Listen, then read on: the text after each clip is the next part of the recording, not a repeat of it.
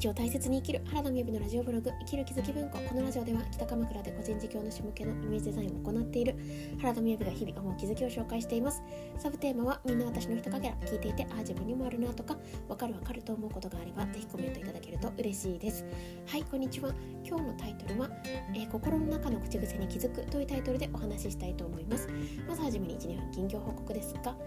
いや今日はもうすっごい疲れました。そしてねこれテイクワンやったんですよ。テイクワンやったのになんとアレクサが喋り始めてはい撮り直しでございます。でも本当にね今日はねいい意味で体が疲れました。何をしていたかというと朝から撮影に出かけていました。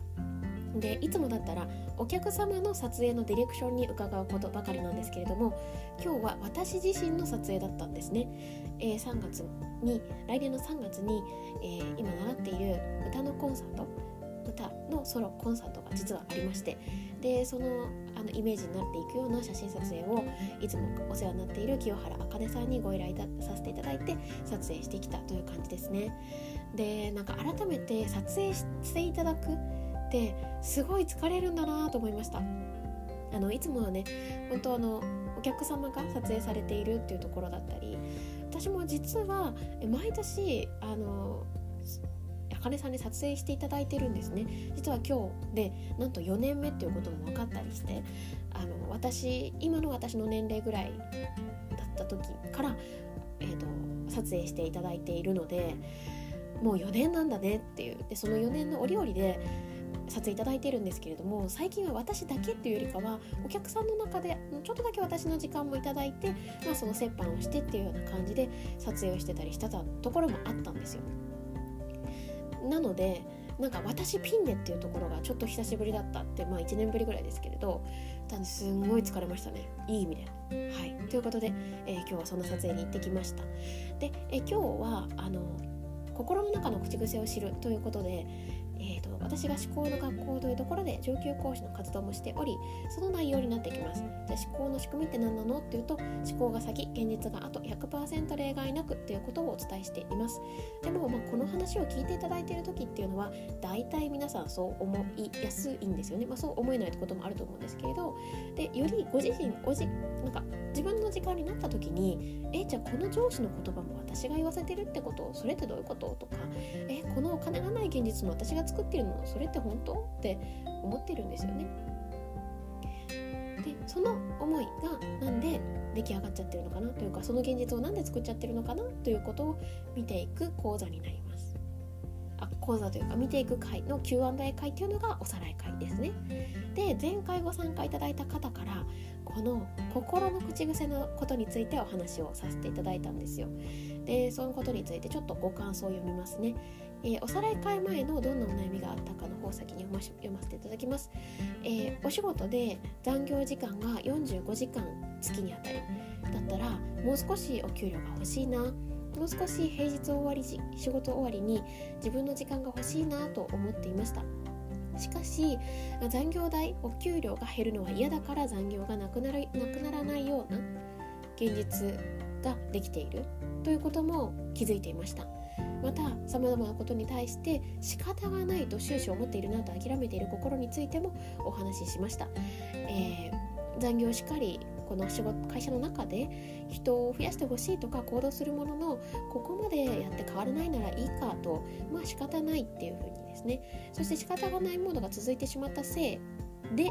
○○○○って書いてあったんですけれども、はい、ここはあの、ねえーと、お話しさせていただいたことも関わってくるので、まあ、こんな感じでね、えーと、今回その仕方がないっていうことを私結構思ってるっていうことに気づかれた方がいらしたんですね。この方は基礎講座を受けていただいておさらい会だったり楽しく実践研究会にも参加していただいているので、まあ、そうやって自分の心の中ってあれ？そういえばなんか仕方がないってめっちゃ言ってるなって。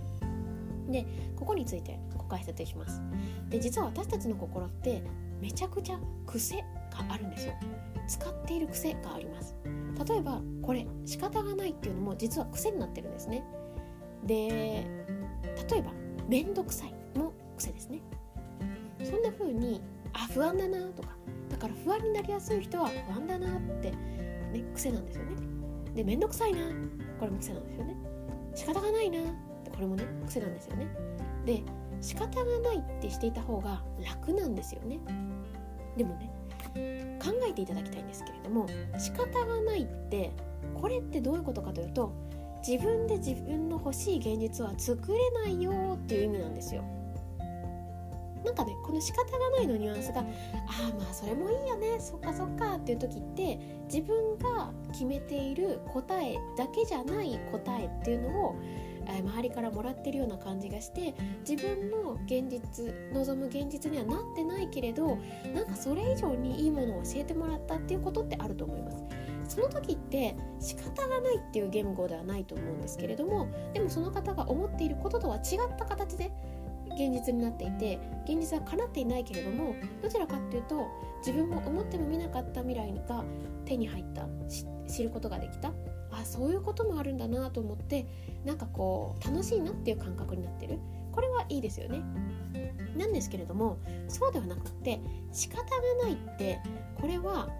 私は本当はこうしたいのにそんなことは現実にならないっていうことを自分に対してたくさんアファメーションしてしまっているわけなんですよ。アファメーションっていうのは自分に自分にその信じ込みをさらに強ませている感じですね。であのここでもお話ししましたが思考って100%現実でえ思考が100%現実を作ってるっていう話を考えてみた時にですね、レストランに行ってチャーハンを頼んで「チャーハンお願いします」チャーハン頼んだんだけどラーメン出てきた。仕方がない。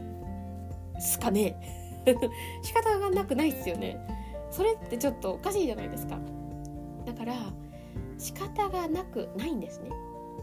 でもこの仕方がないなっていうことが癖になってる時って仕方がないなっていう箱にどんどんどんどん入れてる感じなんですよ。そうすると現実が変わっていかないんですよね。でこの仕方がないっていうのはどちらかっていうと怒りの感情とかを感じにくい方が思いやすいと思います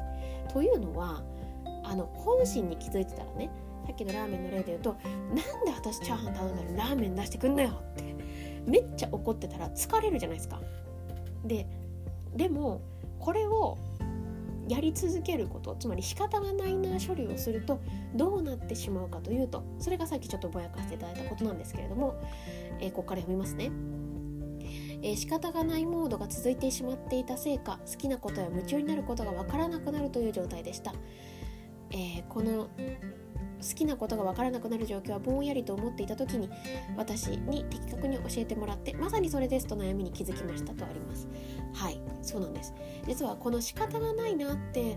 怒りの感情とかを感じや感じないように、まあ、エネルギー消費ねしていたり大人処理、まあ、大人ですよね。その怒らないっていう感じがね。処理をしていたら、まあ、別に悪いわけじゃないですよね。なんかそれでもいいじゃないですか。でもこれをやっていると同時に起こる弊害があるんですって話をしたんですよ。それは何かというと自分が大好きなこととか夢中なこととか好奇心いっぱいみたいなそういうエネルギーいっぱいっていうことを作れなくなっちゃうんですよ。これもここであの例え話をしましたけれどもあの舌ベロあるじゃないですか。舌ベロで苦味だけ感じないで甘みだけ感じれるようにしてくださいって難しいですよね。苦みを感じる感じないようにするってことは下にねこうなんかカバーをするようなもんだから同時に甘みも感じられないんですよ。なので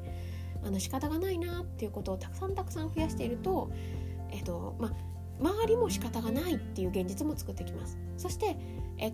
味覚の感覚も変わってきてしまうんですね。あ味覚も感覚？えっと仕方がないという処理をやってるとあの仕方がないという処理をやっているとそれが癖になっていってしまってるっていうことと現実に自分のやる気とかワクワクっていうのがなくなってしまうんですよね。っていうことが起きてしまうと。そして周りにも実はああそんなことってそれは仕方ないよっていうふうにね言わせてしまっている状況も作ってしまうわけですね。だって自分のひとかけらだから周りは。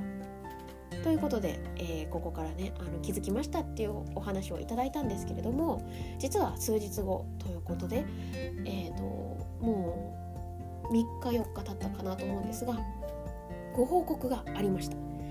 仕方なくないっていう、ね、ことで やってみてくださいっていうことをやり始めて2日で、えー、昨日課長が45ヶ月のミーティングあ、まあえっとですねそのミーティングを開いてくれてなかなか状況把握をしてもらえなくて、えー、この開いてほしいと思っていた会議を開いてくれたと。で結論まで出なかった出なかったけれどもコミュニケーションが取れ前より前進した感じがありますと。だから開いてもらいたいな。でもそれってもう仕方がないよ。時間ないんだから無理だよ。忙しいから無理だよ。仕方ないよ。っていう風にしていた課長がですね